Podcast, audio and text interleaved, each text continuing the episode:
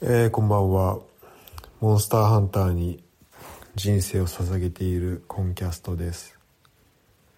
えー、奪われてるじゃなくてねあえて捧げていると言いますけどこれ出てからどんぐらいだろう？1週間2週間ぐらいか。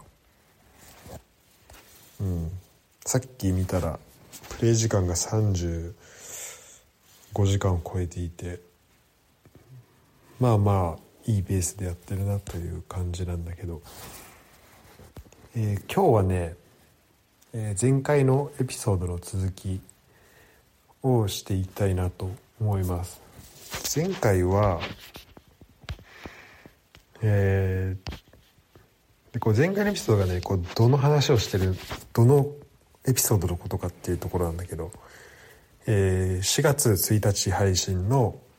えー、定期配信に切り替えますっていうエピソード、えー、と109回と110回の、まあ、間のところでね、えー、出したエピソードで、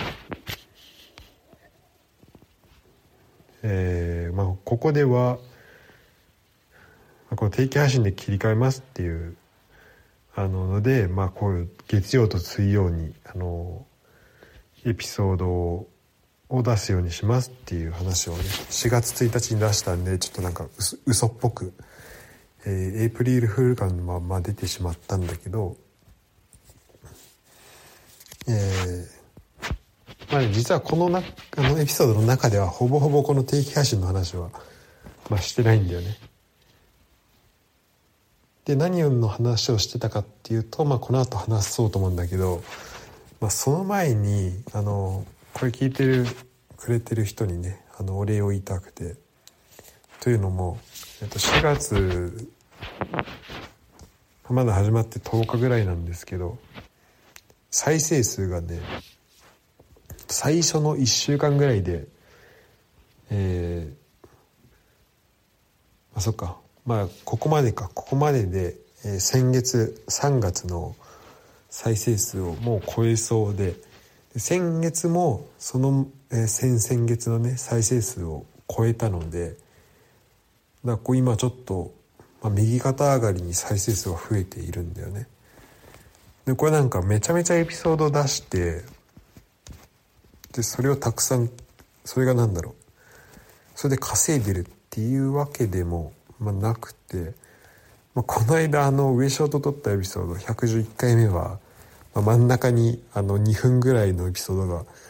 まあ、挟まっていて、まあ、それ含めて3部作にはなっているんだけど、まあ、4月で出したエピソードはあの、まあ、3月末に出した本当3月30日に出したやつを含めても8本しか言わないんだよねこの今俺が撮ってる時点では。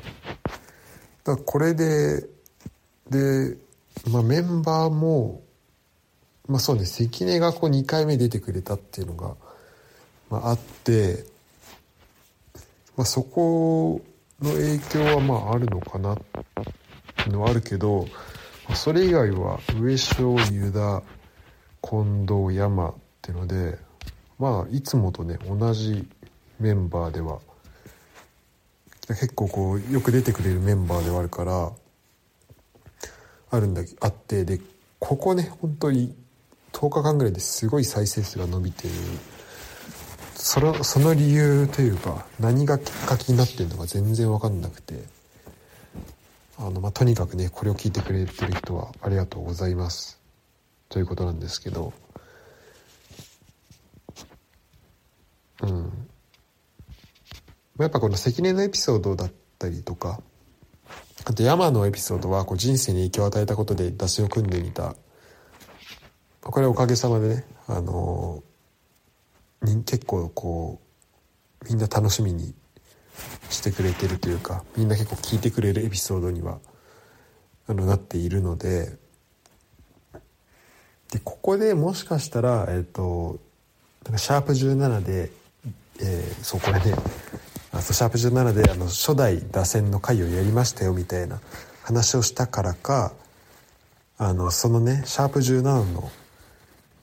そうこれあのシャープ17ってシャープ17初代打線って言い過ぎてもう番号覚えちゃったんだけどシャープ17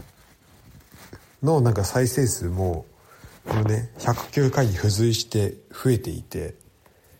今月第4位ぐらいなんだよねこの100、えーと、シャープ17の再生数が。であの100回記念ぐらいの時になんかここまでの再生ランキングみたいなのを紹介したんだけどその時って結構昔のエピソードが多かったの。でそれはやっぱりあれ出した時点ではなんかその直前ぐらいって、まあ、俺がねなんか3日で10本ぐらいエピソード出しちゃったりとかっていうので多分あまりこう結構聞くのに体力がいる時期だったっていうのもあったし。うん。あとなんか俺のこうモチベーションがちょうどこう上がらない時期でもあってその時って。なんかそれがこう関係ちょっとしたりもしてたのかなみたいなのもあるんだけど。でなんか最初の方に撮ったエピソードがまあこうあれ累積だから、まあ、長い時間をかけて結構いろんな人聞いてもらっててで特にまあ打線の回がすごい伸びたなっていうのがあのあったんだけどこの10日ぐらいで本当その今までの打線の再生数と同じぐらい。だからだいたいね再生数があの時70か80ぐらいあったんでね。その打線の回だけで。でもこの10日で結構それに迫るぐらいの再生数があのになってて。うんでだからちょっとねここ最近の勢いっていうのがねすごいあのいただいているところなんですよね。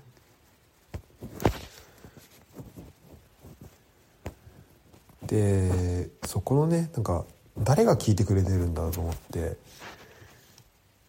一応この、えーまあ、出演してくれた人を中心に、えー、フォロワーそうねあの友達だったりとかあと、まあ、知り合いとかが聞いてくれてるみたいなんだけどフォロワーというかそうあのツイッターのフォロワーもねあの、まあ、今38人しかいない、まあ、38人もか。38人もフォローしてくれているわけよ。このうちに半分ぐらいは多分これ出演してない人で。でまあ多分でこのねフォロワー全員がこう毎回聞いてるわけじゃないと思うからこね誰が聞いてくれてるのかなっていうのはちょっと計算が合わなくて俺の中で。今まではだから再生数見てあ大体この辺の人が聞いてくれてるんだろうなみたいな感じだったの。でもなんかあれこれは誰が聞いてくれ一体誰が聞いてるんだろうっていう状態に今なっていて。だからこれね是非ちょっと実は聞いてますみたいなのを匿名でもいいんであのこのこのエピソードポッドキャスト、まあ、一応お便りコーナーもあってあの、まあ、俺以外はね見れないようになってるし誰が送ってるかみたいなのも分かんなくなってるからちょっとこれぜひ聞いてますみたいな声をねちょっとどっかでもらえたら嬉しいなと思って。うん。まあでもまあそれはもらえたらもらえたら嬉しいけどまあぶっちゃけねあの、まあ、10秒で言うこと変えちゃ変わっちゃうけどあのこの再生してくれてるっていうだけで本当嬉しいからね。うん。だってエピソード1個 2, 2時間半とかあるわけだし。それをねあの再生ボタンにこう手を伸ばしてくれたっていうだけでもなんかすごいことをが起きてるなっていうふうには、まあ、思うんだよね。でその中で、えっと、4月のこれもねツイッターに、あの投稿したんだけど、えー、一応この再生ランキングみたいなのを2月3月4月と、えやりましてあじゃあそれもちょっと言おうかなちょっと本題からずれちゃうけど、え2月の再生数ランキングの1位はえ近藤と撮った、えー、ホットウィークニュースの第2回、えー、先生との距離は空いたままっていうね、うん。これね、一応あの、芦田愛菜とかけたんだけど、気づいた人いるかな？そう。でここではあそっかだから近藤がなんかねツイッターでリツイートリツイートしてくれたからそれで聞いてくれた人多いのかな？でもそれにしたらちょっとやっぱ聞きすぎだわ。ちょっとまあいまだに分かんないんだけど。うん、まあ、この時は、えっとまあ、海外絵画ね。あのオークションとか。で、えっと、歴代2位の価格がつきましたみたいなニュースがあって。でなんで絵画って高い値がつくんだろうねとか。その美術品の価値ってどこにあるんだろうねとかそっから派生して、まあ、その海外の絵画の本物ってなんだろうとかって話だとかっていうのでで音楽で音楽に価値をつけるっていうところの話がちょっと個人的にまあ印象に残っていて音楽って楽譜さえあればこう楽譜がまあある意味こう一個の財産になってるわけなんだよね。で楽譜楽譜さえあれば一応その再生すること。もう本当文字通りこう蘇らせることは可能なんだよその例えばモーツァルトとかベートーベンとかが考えてたことを再生することは可能なんだけどでもやばいなこれなんかこのエピソード別で撮っておきたいなっていうのを今ちょっとね考え始めちゃって今。あの言葉に詰まったんだけどでもなんか絵画そうでも音楽はそういう意味では再生はできるんだけどそのベートーベンがななんつうの？その原画みたいなその大元オリジナルっていうのがまあ音楽って実はなくないみたいな話になったんでね。絵画だったらこの絵がオリジナルですっていうのはもう明らかにあってそれは例えばダ・ヴィンチだったらダ・ヴィンチがこうやって描きましたっていうのがそのまま残ってるんだけど音楽はその音として保存できるわけじゃないから。で楽譜でこう残しておくっていうのでで楽譜だけだとそれってまあ、一応ねこう分かる人が見たらこう音と音は表現できるんだけどでもなんつうんだろうなそれってこうじゃ誰かがじゃあ Spotify でベートーベン第九を流しましたってなってもそれはなんか再生コピーでしかないわけそのベオリジナルからすると。でオリジナルをもう見ることってできないよねみたいな話はちょっと面白かったかな。あとあのね近藤があのこれねなんか多分えー、その森さんの問題発言あのなんか流れであのなぜか近藤がそのラーメン屋で気になるカップルの行動の話に、えー、なって、まあ、その話とかもすごい面白かったかな。うん、で2位は、まあ、お悩み相談の話で3位は形しんとした、えーまあ、結構コンテンツ系の話を、えー、したんだよね。でそことかもまあそんな感じで。で、まあ、3月は、えーまあ、シャルエリが出てくれたやつとかあとユダドコンドが出てくれた、えー「響きを求めて声に出して読みたい日本語」あと、えっと、俺がね、えっと、一人で喋った山里亮太の「天才は諦めた」を読んでっていうなんか書評系のねエピソードを初めてやってみてそれがまあランキンランクインしてました。で4月は、えー、さっき話した人生に与えたことで打線を組んでみたヤマトやったやつ。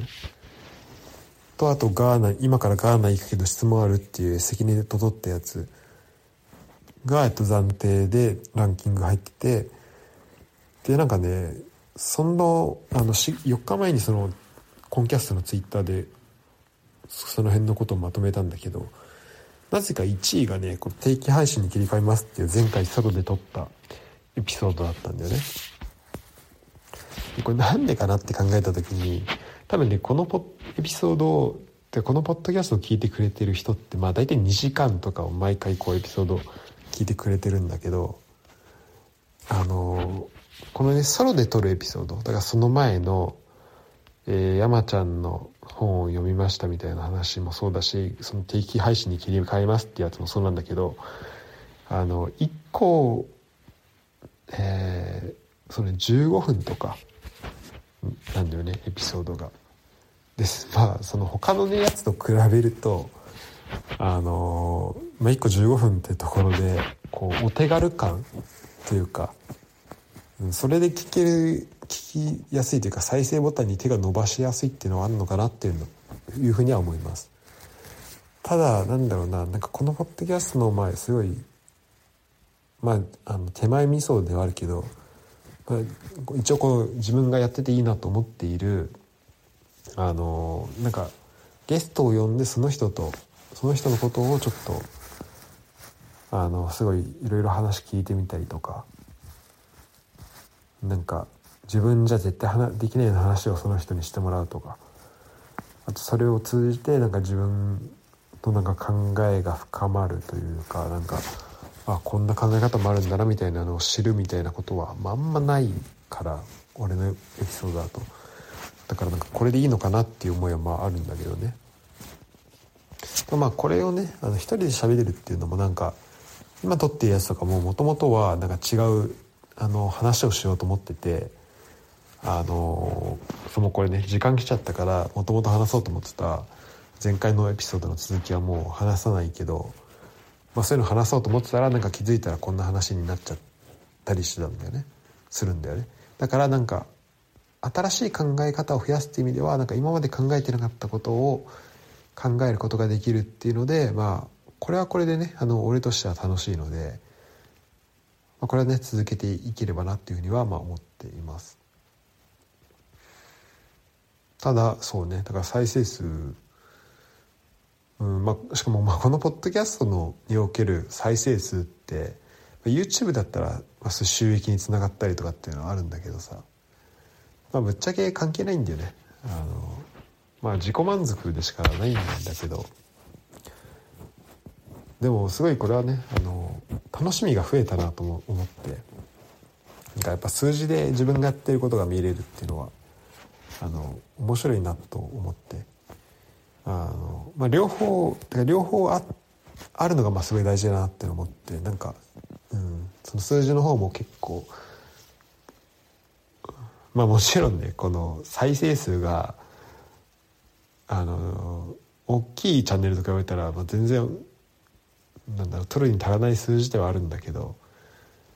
なんかこうようやくなんか知り合い以外の人にこう届いたの届くようになったのかなと思ってちょっとこう身が引き締まる思いですよね。でこのポッドキャストの話これがねこのポッドキャストに対するあの取り組み方というかこう触れ合い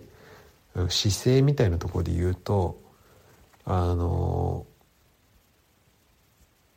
まあなんかどういうことを考えているかっていうとなんか、まあ、実はというかあまりこう聞いてもらう人にあのこういうふうに伝わればいいなとかこんなことを知ってもらいたいみたいなことでは話してなくてむしろなんかまあ、さっきもちょっと言ったけどなんか自分結構主体で話しているところはあるんだよね。だから俺はこうだから新しいゲストを呼んで、まあ、単純にその人とちょっと話したいなみたいな。なんかどんなことを今この人はどんなことを考えてるんだろうとか何をしてんだろうみたいなのをまあ聞きたい。でなんかそのついでに今ポッドキャストも撮れたら。てかなんかそうポッドキャストをきっかけにしてやっぱこういろんな人の話を聞けるなっていうふうになんか思ったから、うん、それの手段としてもポッドキャストはいいなっていうのもあるしなんかねこのポッドキャストを通じるこ通通して話すことで、うん、なんかねそうだから自分その話す前に何を話そうと思ってたかな思ってたかっていうとところとあと実際に話してみるっていうところ。でそこのギャップを感じることができるしあとそれをその後に聞いた時にあ俺これも話せたなとかあここはよく話せてるなみたいなこうなんか振り返りができるようになったんだよね。それがねなんかすごいあのー、自分にとってはすごい良くてなんか、なんかあこうやって喋ると伝わりやすいよなとかっていうのもなんか分かるようになったし相手なんか今これうんあ今の話はこれ分かりづらかったなみたいなのがなんかそのね自分で聞き返すとこうその時のあなんか今の話伝わってないなみたいな感覚とその主観的な感覚と記憶だったりとあと、まあ、それをね何日後かに自分で改めて聞いてみた時のこう、まあ、ある程度ある程度客観視できるわけですその時のことを。そのねこう両方で聞き直すことができて両方主観的なとこからも客観的なとこからも、まあ、見ることができてなんか結構それはねあの自分の喋り方とか伝え方とか考え方みたいなところにすごいこうためになってるのかなっていうふうに感じます。で実際あの、まあ、過去のエピソードね聞き返すとなんか本当聞くに耐えないところもあったりするし多分今撮ってんのもなんか1年後にはあこいつ何喋ってんだみたいなふうに、なるとは思うんだけどなんかまあそれがねあってしかるべきなのかなというふうにも思うしあのまあこれはねすごい俺にとっては楽しいことで、えー、なんかねこれがねなんでこんなに続いてるんだろうっていうのはやっぱりあるんだよね100何回も。で撮んのも時間かかるし、まあ、編集は割と時間短くできるようになったけど、うん、なんか結構ね 1, 1週間のうち結構な時間をこれに割いているんだけどなんでやってんのかなと思うと本当まあやっぱ楽しいのはすごいあるんだよね。なんかこう楽しさのおかげで、まあ、できてるっていうのがあるから、うん、だからまあ引き続きでそれをねなんか自分が楽しんでるのの、まあ、バイプロダクトとして、えー、バイだから、まあ、俺がや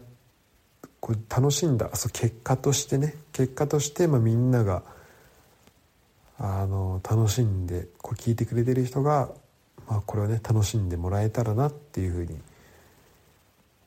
もらえたらまあさらにいいなっていうふうには思っています。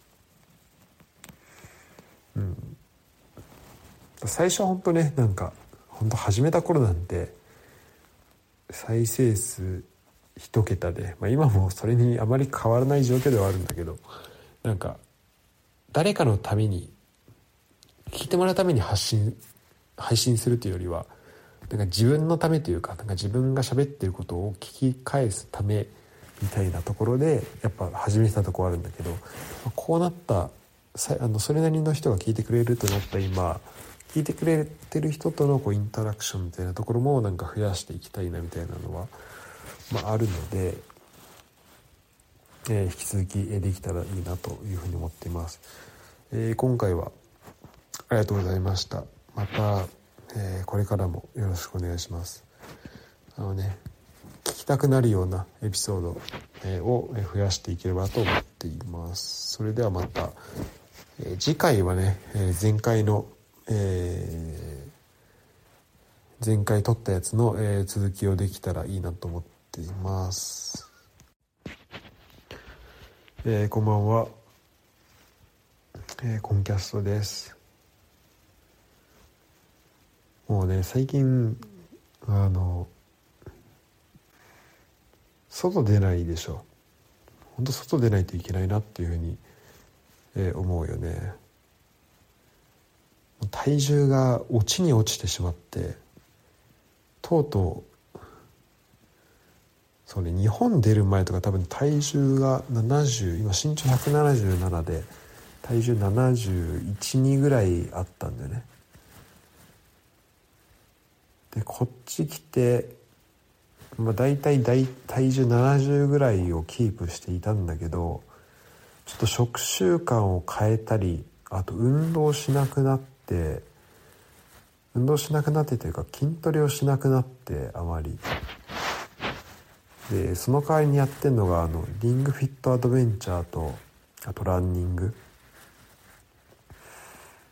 でまあ両方ともなんだろうなすごい、まあ、エエクササイズ的な感じだから、まあ、筋肉が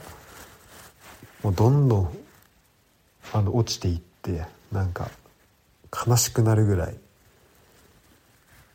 でなんだろうな、まあ、外食とかもできないし今。で外で食なんだろうななんか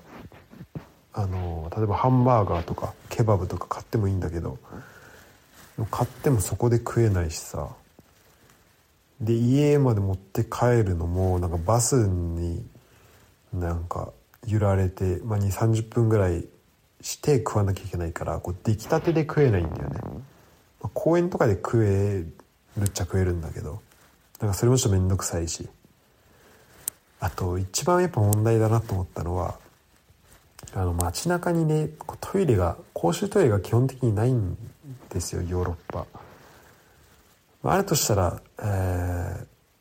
まあ、駅で有料であるとかスーパーで有料、まあ、有料って言ってもまあ0.5ユーロとか、まあ、60円ちょいぐらいでっていうのがあるんだけど公衆便所がねほんと少ないんだよね。マジで多分街に1個とかしかないと思うんだけど。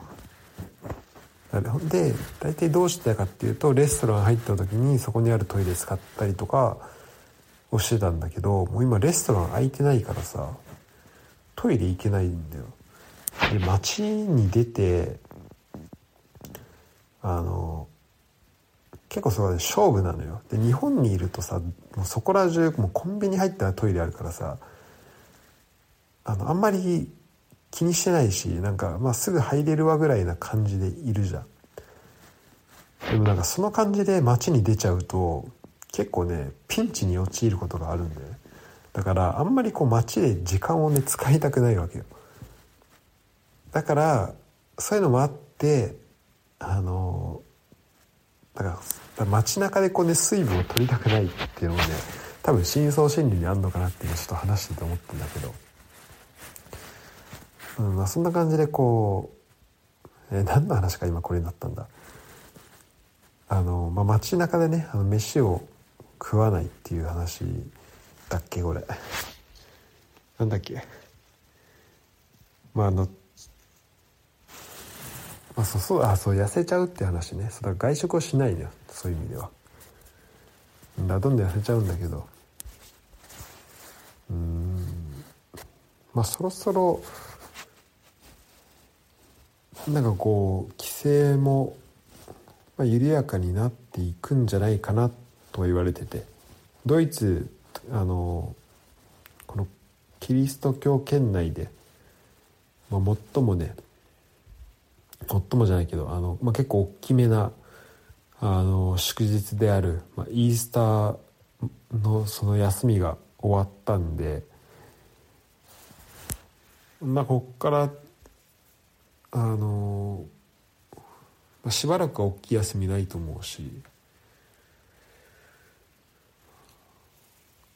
あの大きい休みがあるとなんかみんな実家帰ったりとかしてそれでこう感染があの拡大したりとかっていうのはあるんだけどうんどうなんだろうね。ちょっと、まあ、感染あ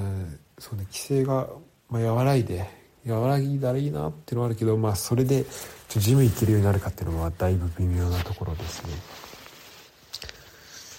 うん。だからこっから体重を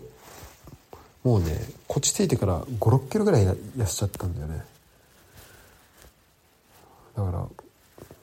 ちょっとどうやって元に戻そうっていうのはあるんだけど。うん。なんか基本的に今ベジタリアンをやっていてなんかそれがまあうまくはまってるっていうのはあるね。なんかうん。まあ食事えー、まあ、消化吸収とかその辺りがほんと調子いいから。うん。っていうのはあるんだけどこの話をするとねあの前回、えー、撮ったエピソードまあ、これ多分同時配信ぐらいで出してるエピソードは本当は違う話をする予定だったんですよ。その前々回に撮ったねあのー、なんだっけ？定期配信に切り替えます。4月1日配信の。やつの続きをする予定だったんだけど横道にそれにそれて結局その話できないかったんで、えーまあ、こっちでね話をできたらなと思うんだけど。あの日本だからそのねフィットネスとか、えっと、ヘルスケア的な話はまた別で、えー、したいなと思うんだけど日本日本？そう日本に実はね日本人とかその日本に結構実は似てるよみたいな国があって結構意外そうね結構意外かなっていう国があるんだけどそれはどこでしょうかっていう、えー、クイズですね。ちょっとこれあの考えてもらえたらなと思うんだけど。でまあ似てるっていうのもねあのまあいろいろあるじゃん。でそもそもなんか今、まあ、グローバル化みたいなとこになってる中でうん、まあ、国の国同士がじゃ似てるって、まあ、まずどういうことみたいなのもまああるんだけどそれはじゃないこうステレオタイプを比べるのみたいな。のとこもあったりはするし、えー、でもまあこれはね完璧にあの俺の主観です。俺の主観であこことここあなんかこの国とこの国結構似てるなみたいな、えー、ところがね、まあ、あの何年か海外にヨーロッパにいて今いろんな人とねあの話していく中でいろんなエピソードを聞く中であこことここ結構だからここと日本結構似てるなっていうの思ったんで、えーまあ、その話をしたいと思うんだけどどこだと思いますか？これね本当だ似てるっていうのもあのだから人間性というかこう性格的な似てるっていうのとまあ、今あの全部結構この一般化を頑張ってして話すけど性格的に似てる。例えば勤勉。まあ日本のこうねあのグローバル、まあ、世界で比べた時によく言われるのが、まあ、勤勉で、えーまあ、手先が器用でとかも言われるらしいけどなんかそういう性格じゃないから勤勉で、えーまあ、伝統を結構あの重視するとかあと協調性が高いとか。まあそんなことをねあの言われたりするじゃん。で、それが似てるっていう意味であのまあでも本当それもね、まあ、どうかと思うんだよね。それがそれでせそれがなんかそれでなんかこの日本人はこういう性格だみたいな言うのもなんか、うん、おかしな話だと思うんだけど。まあまあ、まあ、多分ねグラデーションとしてこう全体の傾向としてはまあそっち寄りの人がやっぱ多い、まあ、平均取ったらそうなのかなっていうことなのかな。まあとにかくよ。それでまあ似てるって言われたりもするんだけど、まあ、似てるってまあそれだけじゃないから。その性格的なところだけじゃなくてさ。例えばこの文化を共有してるっていうのも一個なんかそれだけでこのとくこの国とこの国はまあ似てるねというかってなるんだよ。でそれは単純に例えばじゃあ、うんと日本と韓国で両方活躍しているアイドルがいますとかあと日本と韓国はアイドルっていう文化がすごいあってでもアメリカではうん。まああまりない。あまりないですねとか。あと結構日本もフランスも結構あのアニメ好きな人が多いですねとか。だから単純にそこだけじゃなくてなんかその文化を共有してるからこそあるなんか考え方とかね。なんかそこなんかそこに結構つながってくるのかなと思うんだよね。例えばあの俺先日ねえー、最強の最強の2人じゃないわ。えっとやっぱもうねちょっとまあグダグダもう眠すぎてグダグダなんだけど。えっとウィル・スミス主演の「幸せの力」っていう映画を、まあ、見てたんですよ。でそこでウィル・スミスがあの銀行のインターンを始めるんだよね。でそこでなんかあのスーツを着ていってであのその会社に出社するところでなんかもう周りの人みんなスーツ着てるわけよ。であれ舞台が確かサンフランシスコかな。でそれのなんか中心地でみんなスーツ着てこう会社に向かっててみたいなあの場面があるんだけどでそれをねあのルームメイトと一緒に見てたんだけどそのルーミーがあのなんかこのスーツ着て会社行くってあのアメリカ映画でしか見たことないわみたいなこと言っててあマジかと思って日本は全然あ日本も結構そんな感じだよみたいな。あそうなんだみたいな話をしてたんだけどなんか確かにヨーロッパってヨーロッパっていうか俺が言うねフランスとドイツで、まあ、ドイツは俺知らないんだけどフランスは確かにスーツ着てる人少なかったんだよね。あん全然見たことなかったしだから俺本当にスーツ着る人ってゼロなんだって思ってたぐらいだからいた時は、うん、すごい少なくて。だ、まあ、確かにそれで言うとだからヨーロッパというかこうフランスドイツとかはあそういう人少ないのかなみたいなふうに思ったんだよね。でどっちかというとその今日本でみんなスーツ着てるの当たり前だけどそれってあ、まあ、これってもしかしたらアメリカから来た文化なのかなってちょっと思ったりとか、うん、はしたのよそれを聞いた時に。でなんかそこをね共有してるっていうのはなんかアメリカと日本なんか日本とアメリカっていうかやっぱこの性格で言うとよくこうまあいわゆる本当もう昔こう典型的な対比としてあの出されてたこう組み合わせではあるんだけどでもこう同じ文化スーツで出社するみたいなのをまあ今となってはね一部の職業だけかもしれないけど、まあ、そういうのを共有していてでそうすると例えばあのセールスに行く時営業に行く時っていうのはそのスーツを着ていった方がいいよねっていう考え方だったりとか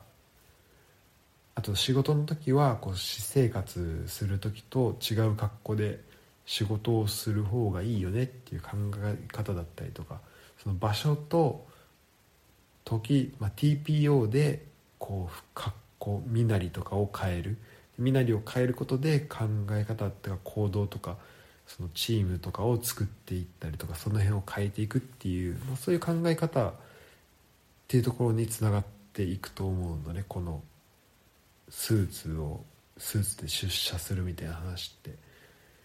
だからまあ性格的なところ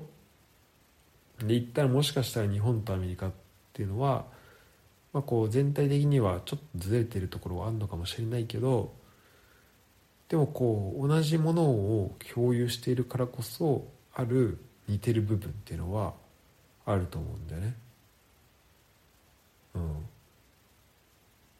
うん、そういう意味であ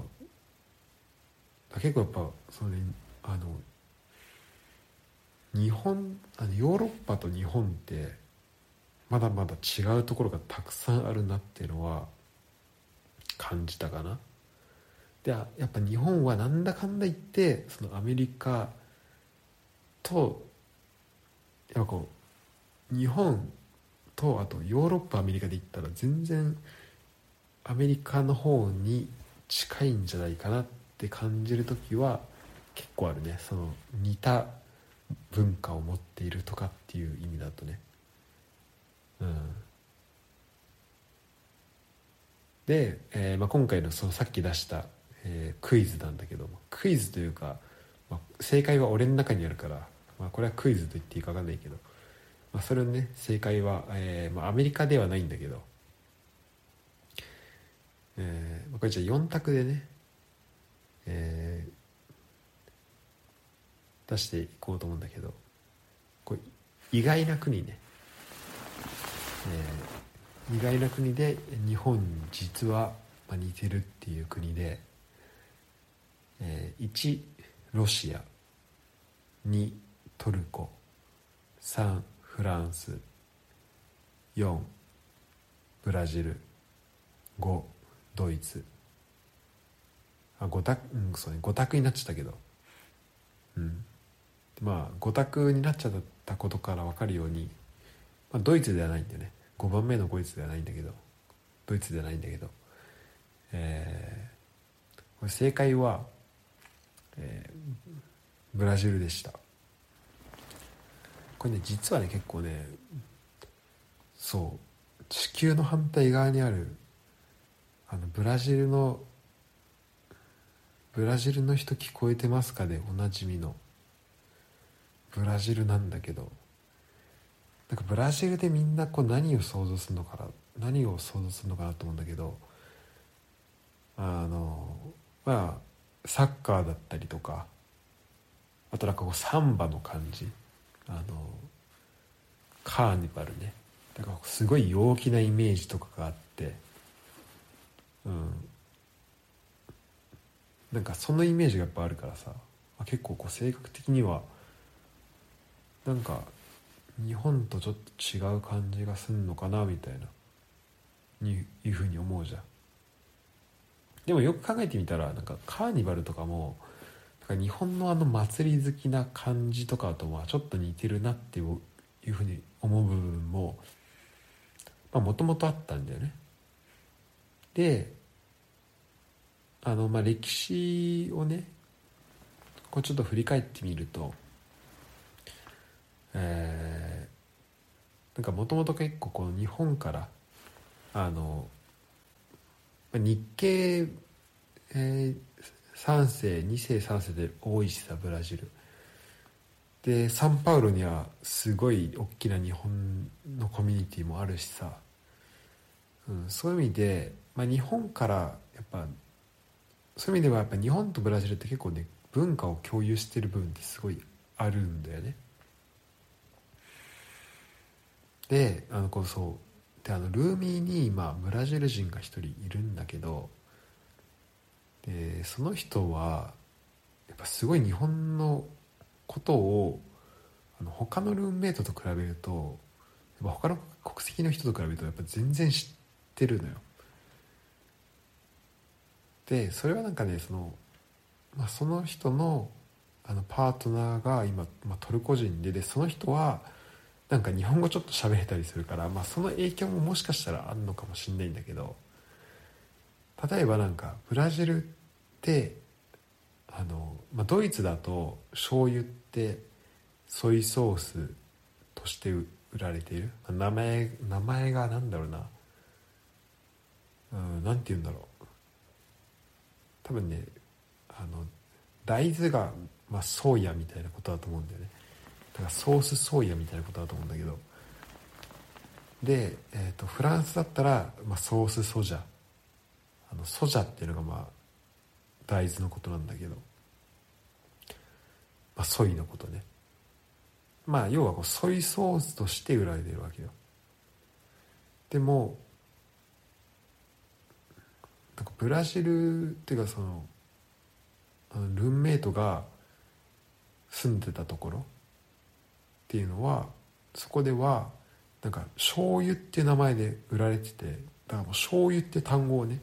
知ってたんだよねその人は。あマジかと思って。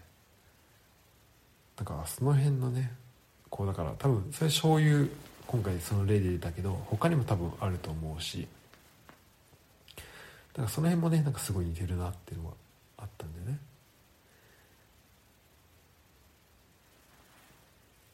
でうんなんか考え方とかで言うと、まあ、結構個人のとこになっちゃうのかなとは思うんだけどなんかねところどころすごい似てたんですよ。でそれをねあのまとめてからこのエピソード撮るよって話なんだけどなんかまあ一個そうねあのそれはそれであのまとまったやつをまた撮りたいなと思います。もう今回20分になっちゃったので。でも例えばあのなんかおばあちゃんうちのおばあちゃんがなんかもうめちゃめちゃあの家帰るとなんかご飯を作ってくれるとかあとすごいおせっかいなおばあちゃんがいてみたいなとかなんかそういう話とかねなんかその辺とかはなんかあうちのあのえー、静岡にいるおばあちゃん家帰った時とかもめちゃめちゃ飯出てくんなっていうのをちょっと思い出したりとか。あと食べるものとかもなんかあの海近いからさあのそのルーミーが来たところの町は。やっぱ魚食べるの普通だったりとか。肉魚野菜って結構このバランスよく何でも食べるんだよね。その感じとかもなんかそうやって日本いたらまあ当たり前じゃんと思うんだけどなんかドイツフランスとかやっぱ魚食べない人ってめちゃめちゃいるし、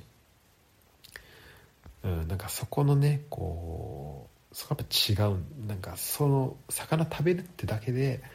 こうあ似てるなっていうふうにこう思える部分はあるんだよね。あとなんだっけな。まあまあそんな感じで似てるとこがたくさんあります。でうん。なんかねあこれも似てんだみたいな結構ねあの決定的なエピソードもあったんだけどあの完璧に忘れたので、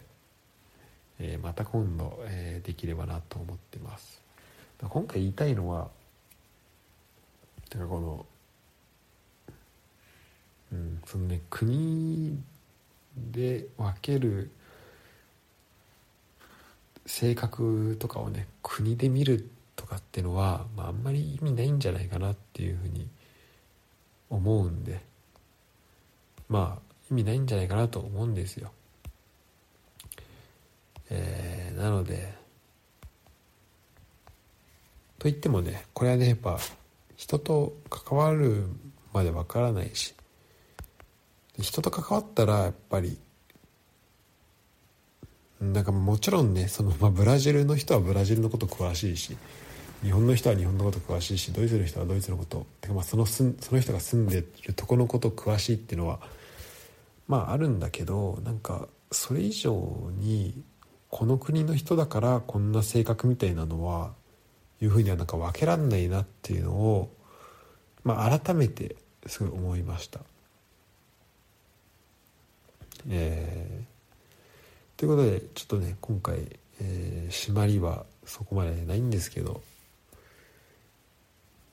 えー、今回はこれぐらいにさせてもらいたいと思います。ありがとうございました。